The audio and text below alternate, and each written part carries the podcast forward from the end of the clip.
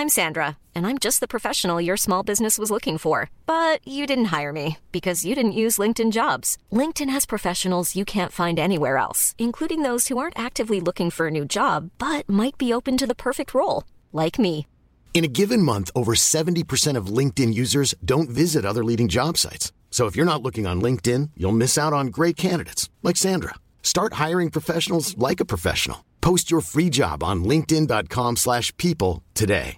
A lot can happen in the next three years. Like a chatbot may be your new best friend. But what won't change? Needing health insurance. United Healthcare Tri Term Medical Plans are available for these changing times. Underwritten by Golden Rule Insurance Company, they offer budget friendly, flexible coverage for people who are in between jobs or missed open enrollment. The plans last nearly three years in some states, with access to a nationwide network of doctors and hospitals. So, for whatever tomorrow brings, United Healthcare Tri Term Medical Plans may be for you. Learn more at uh1.com.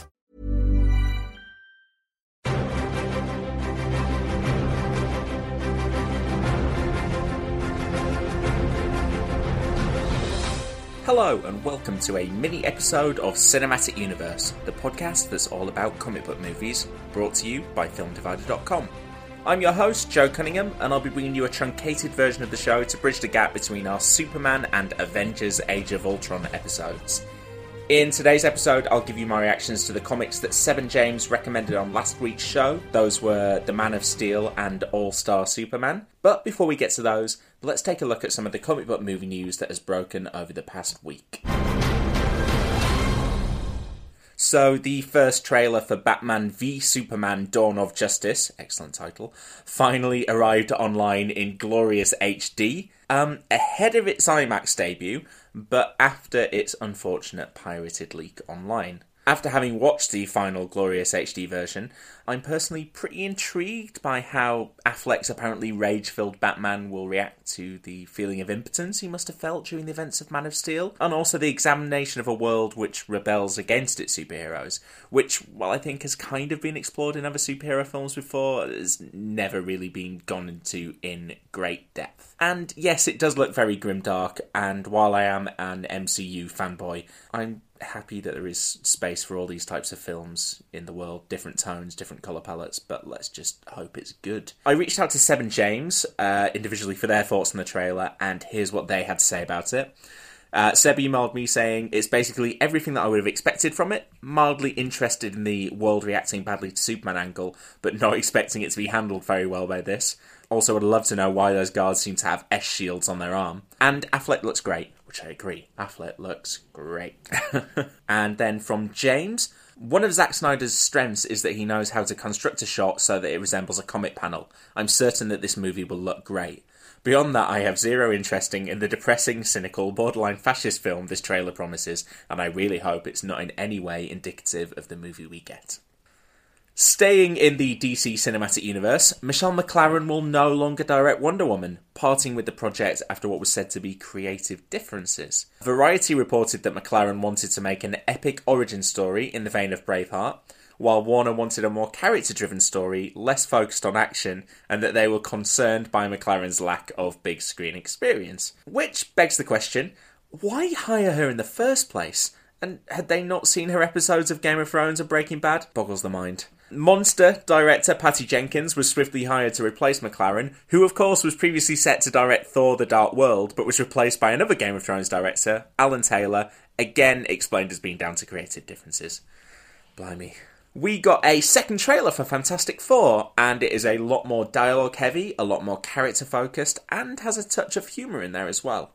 After giving us a better idea of who the characters are and putting a great degree of emphasis on quite how intelligent Miles Teller's Reed Richards is, the trailer then confirms that the team travel to another dimension where they acquire their powers. Then we get a lot of the characters powered up in a lot more detail, including a close up of Doctor Doom for the first time. Uh, it seems like certainly a step in the right direction after the first teaser. Um, the cast still looks suitably fantastic, and it looks like Jamie Bell's thing won't be wearing any pants, unlike Chiklis's version did.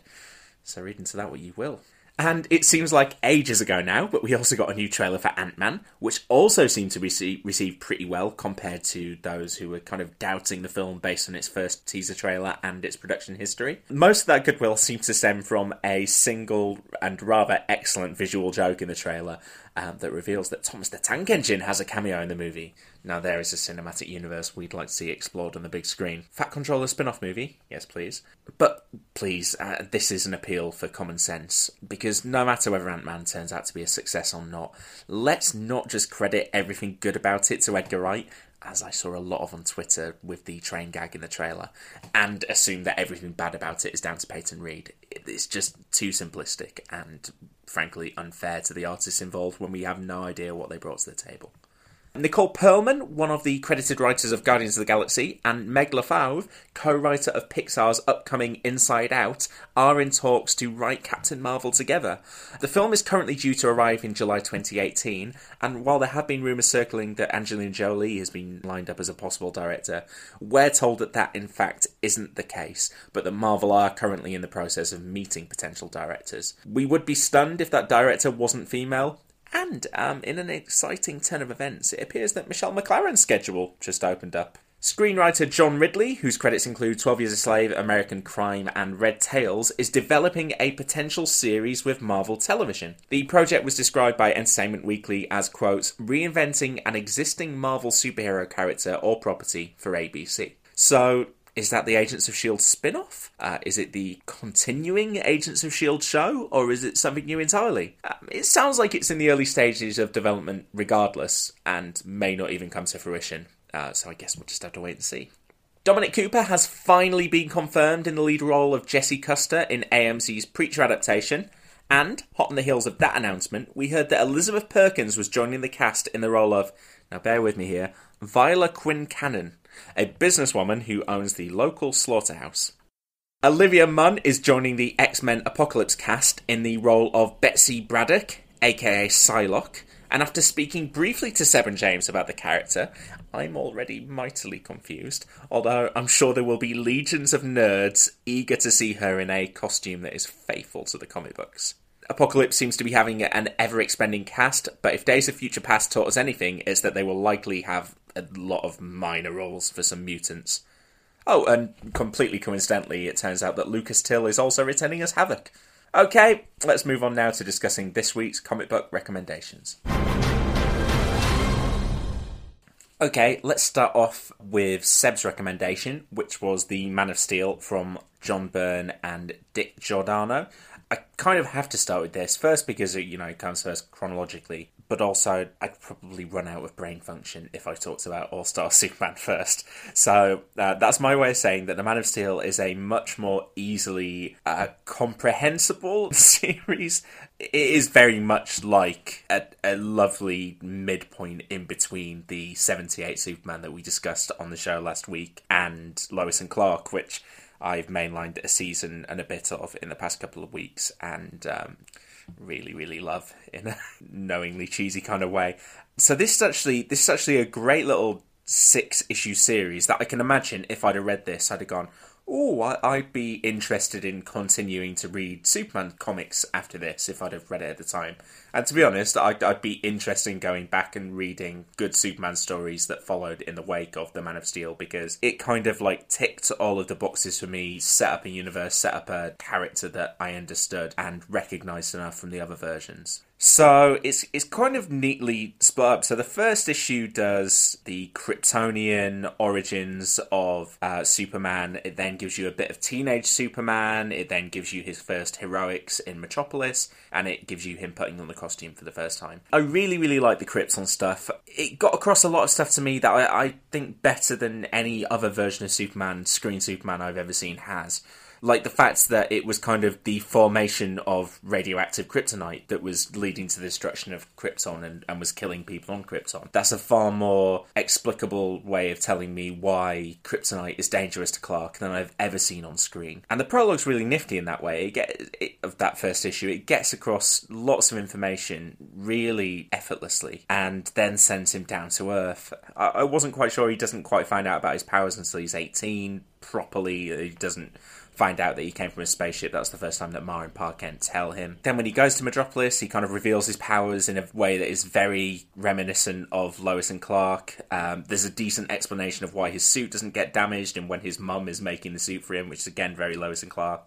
And then the second issue which is all about Lois. You get uh, some lovely relationship stuff between the character of Superman and Lois. And it's something that I've not really grasped because I've always been more of a Lois and Clark guy, but I guess the key relationship with Lois Lane is the one that she has with Superman and not the one that she has with Clark Kent. The third and fourth issues, we got the we, we got a Batman issue followed by a Lex issue. I think this is the first time that I've probably seen Batman and Superman on, on the page together. I got the brief bit at the end of um, Death in the Family, uh, which was uh, Batman punching Superman. But um, I kind of like their relationship here, them kind of feeling each other out, and Batman being kind of prepared for Superman's arrival and willing to justify his different means of fighting crime to Superman and explain why that their situations were different and they had to act differently. It was very interesting, you know, kind of reading that uh, a day after Batman vs Superman trailer arrived. I, I, am interested in the Batman and Superman dynamic, and I guess I'm, I'm gonna have to read The Dark Knight Returns before long. And then the Lex introduction, I, I kind of like Lex. I like the version of Lex where he is a businessman rather than just a, a generic supervillain. I like the idea that he's a powerful man in the city who is threatened by Superman's power. That I, I do like that version. I think it, it, was around this era that was introduced because it certainly isn't the case in the 78 movie. So I like that version of Superman without being totally blown away by the Lex Luthor of this comic. And then we get the Bizarro Superman issue, which was yeah. Seb kind of said that it was a bit strange that this was this was a series that was reintroducing all the core tenets of what Superman is and what Superman comics are. And I guess if Bizarro Superman is a big part of that, then fine, but I didn't find it particularly interesting. And then I kind of felt that the sixth issue petered out a little bit as well, with Clark finally discovering he was an alien. I was like, oh, you didn't get that already? You thought you were from Russia, really? But yes, and we get we get a bit more stuff with Lana and Jor-El, and it's fine. Uh, but it did, but like I say, it did peter out. But most of all, I thought it was like a really nice, efficient six issues that made me want to read more Superman comics in a way that All Star Superman did not, and I'll get to that. But also, just to compare it to All Star Superman, the Man of Steel, I kind of, I mean, I'm kind of struggling to discuss this now because I read it before All Star Superman, and All Star Superman just blew my mind and felt like it was overloading with me with information in every panel. And by the time I got to recording the podcast, I was like, oh, I should remind myself what happened in the Man of Steel. It feels like I read it months ago and it was just a couple of days, but it was because All Star Superman came in between. Whew.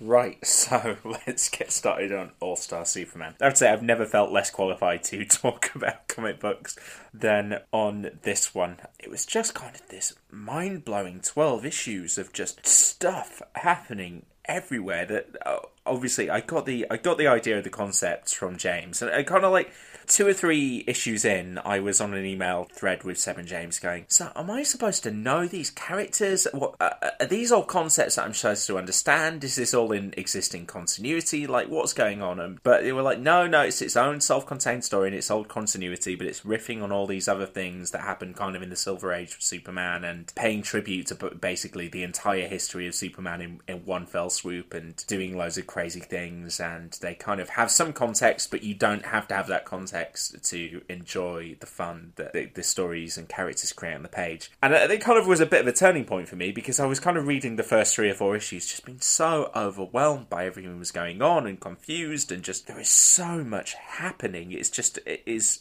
like it's undeniably a romp, but it's it's very intimidating for someone like me. But kind of when I when I understood or when I got to grips more with what that concept was, I started to enjoy it a whole lot more.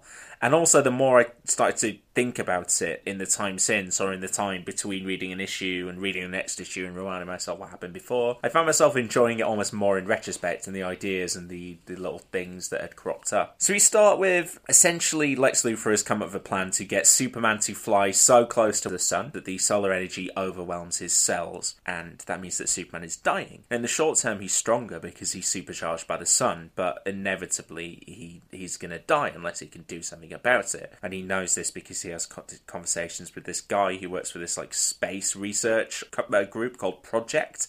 He looks like a space age Willy Wonka, basically, this scientist. And by doing this,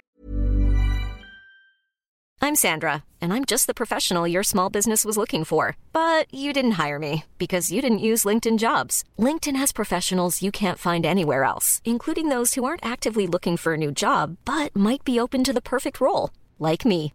In a given month, over 70% of LinkedIn users don't visit other leading job sites. So if you're not looking on LinkedIn, you'll miss out on great candidates like Sandra. Start hiring professionals like a professional. Post your free job on linkedin.com/people today. Lex is then imprisoned, and Superman kind of resolves to get his affairs in order and tells Lois that Clark Kent is in fact Superman.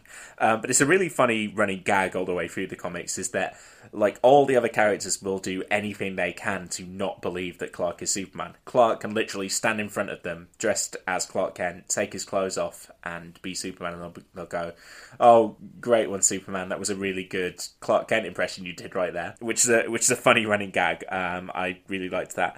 So then we get kind of a couple of issues that are Lois focused, uh, where he kind of explains to Lois, and Lois starts to fear him a little bit, uh, thinks that understands that he's changed and that he's hiding something from her, and the thing that he's hiding from her is that he's dying. But eventually, he he then gives her this vial, uh, which turns her into Superwoman for a day and gives her all these superpowers and flies around with her. Um, and this was kind of the first issue that I started to really like. Was the third one where Lois was um, Superwoman, which I assumed was a riff. Uh, James later confirmed was a riff on something that had happened earlier in Superman lore. And it's a really, really fun issue. And they run into these two characters called Samson and Atlas, who I've no idea whether they have like a basis in Superman history or not, or whether they were created by. Um, Grant Morrison for the page. Oh, sorry, I should have credited said this is this comic's from Grant Morrison and Frank Quitely. Um, it's taken me that long to uh, to get to that.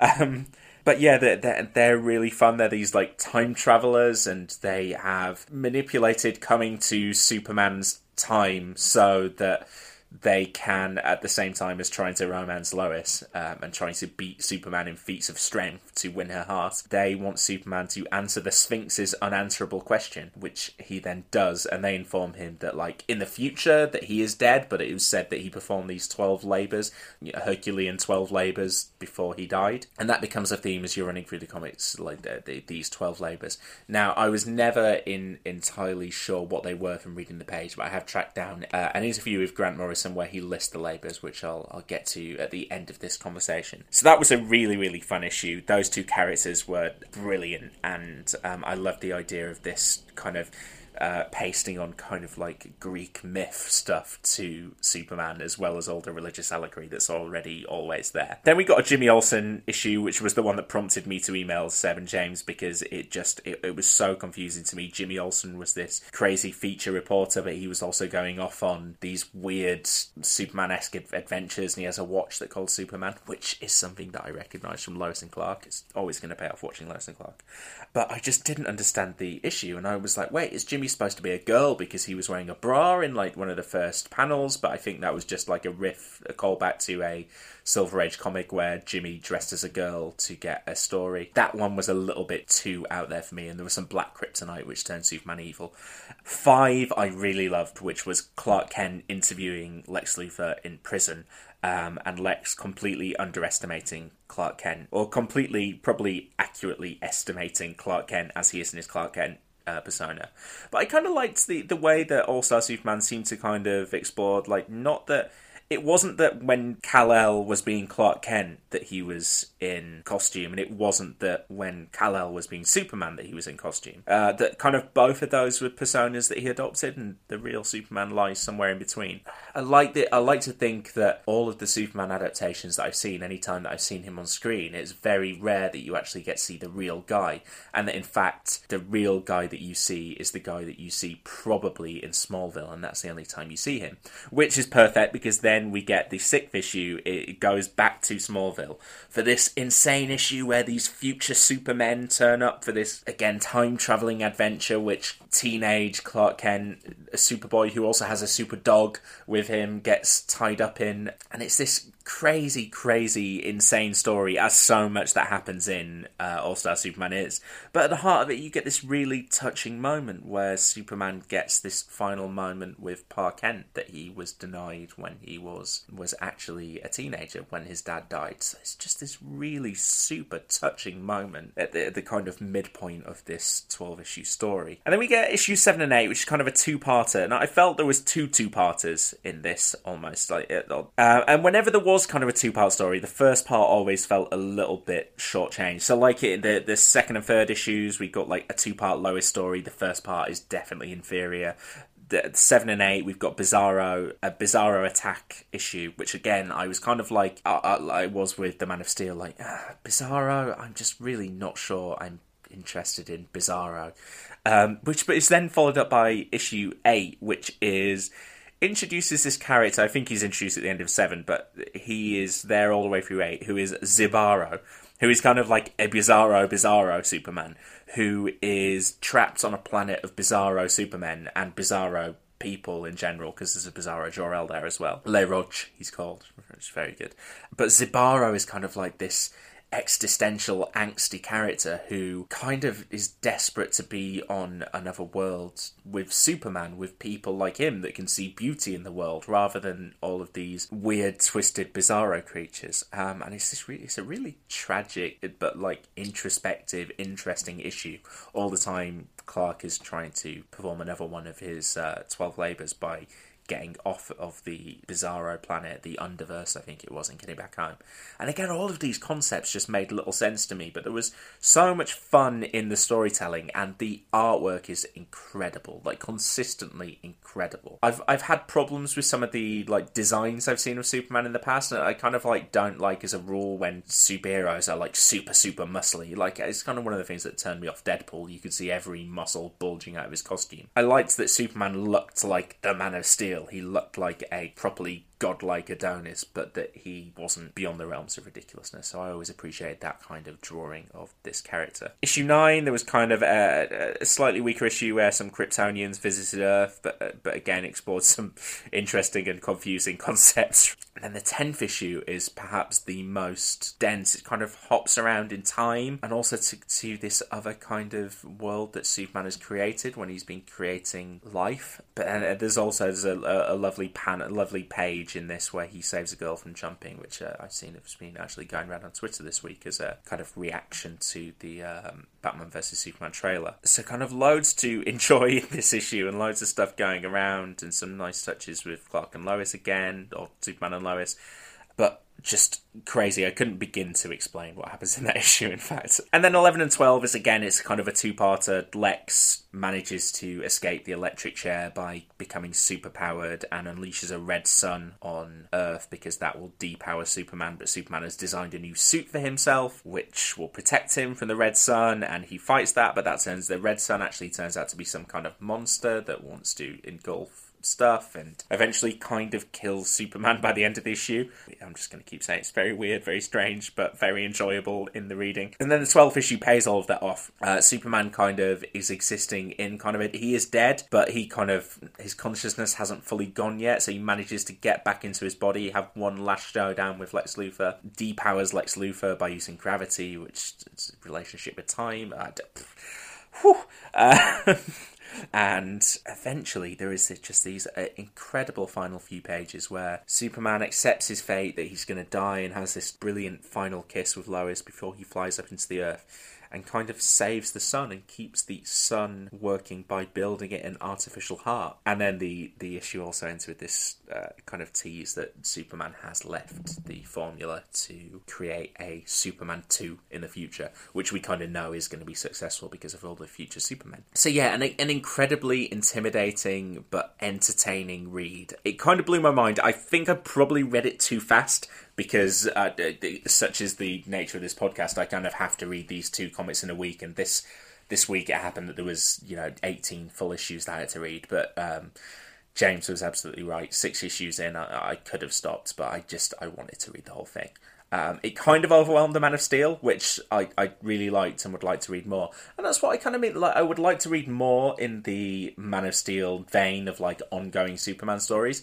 These twelve issues of All Star Superman, I couldn't imagine how you would continue other than to maybe do another like twelve issue self contained series about Superman 2 sometime in the future or about those kind of like Superman characters. I'm not sure that I would I'm not sure that you could keep up that pace and keep paying off all this different stuff for much longer than, than Grant Morrison and uh, Frank Quitely did. Um, to get back to those 12 labours that I said uh, he pulls off. So the 12 labours he pulls off in the comics are um, he saves the first manned mission to the sun. He then brews the super elixir, which is what he gives to Lois to make her superpowered for 24 hours. He answers the unanswerable question. He chains the Chronovore, uh, which is the character that attacks during the during the time he spends in Smallville with the other Supermen, the future Supermen. Um, he saves Earth from Bizarro Home. He then returns from the Underverse. He creates life. He liberates Kandor and cures cancer, which is something I didn't even mention in there, which is frankly unbelievable. He, there is like a Kryptonian kind of world existing in a glass in his Fortress of Solitude, which he eventually takes to Mars to begin a new community up there. But also because they're, lo- they're kind of mini people, he gets the mini people to fly into his own cells to kind of cure him on a, in the short term, um, and then sends them into cancer patients, to save them as well. It's just nuts. Um, he then defeats Solaris, which is kind of the fake Red Sun. He then conquers death by coming back from death, and then he builds an artificial heart for the sun. And then the final one is that he leaves the recipe formula to make Superman 2. Yeah, I, and just one final thing that I don't think I mentioned there. Um, I really liked this take on Lex Luthor. You, you com- completely got the internal psychology of this character, and it's the first time that I've read Lex Luthor on a page and gone, oh, this guy's fun. This guy is witty, and he's he's like an enjoyable character to be around. Particularly in the in, in the issue that he's taking Clark around the prison. He's quipping, and he's he's he's a hugely entertaining character to be around. But also, he's completely sick and twisted, and he kind of blames Superman for him not being able to make the world a better place. Um, but Superman sees through that, although you you never get the sense that Lex doesn't believe it. Um, so yeah, that was another thing I liked about this comic. Um, but I should probably leave it there because I, I could talk about also Superman for ages. I will probably read it again in the future. I know I've got so many comics that I'm going to read. But that is it for this week. Don't forget that the next episode of Cinematic Universe will be covering Avengers Age of Ultron, which will be released here in the UK on Thursday, the 23rd of April, which is like a day after we're releasing this minisode. So we are actually going to be releasing our Age of Ultron episode earlier than usual, uh, just one day after its UK release on Friday the 25th. So you won't have to wait a week for the next episode. is actually going to be here in two days. We appreciate that some of you may not have had the chance to see the film by then, uh, especially you who are in other countries who, you know, won't have a chance to see it released even for another week. And so we will, we will, for that reason, aim to make the first part of our discussion spoiler free but we'd suggest you save listening to the episode until you've seen the film at least to avoid spoilers. But we basically we wanted to make sure that as soon as you'd seen the film, the podcast would be ready for you to listen to. Um, and unless you see it on the very first day of release in the UK, that that you will be able to. So that's it. Um, a very early cinematic universe this week. If you're enjoying the show, then please do subscribe on iTunes, Stitcher, Player FM, or your podcast app of choice. And if you've already subscribed, then please leave us a rating or review, and we'll give you a shout out on next week's show, on the Avengers Age of Ultron show. You can find more episodes of Cinematic Universe on cinematicuniverse.libsyn.com, panelbeats.co.uk, or as we're a Film Divider podcast at filmdivider.com. You can get in touch via Facebook, on Twitter at CU underscore podcast, or send us an email to cinematicuniversepod at gmail.com. See you in two days.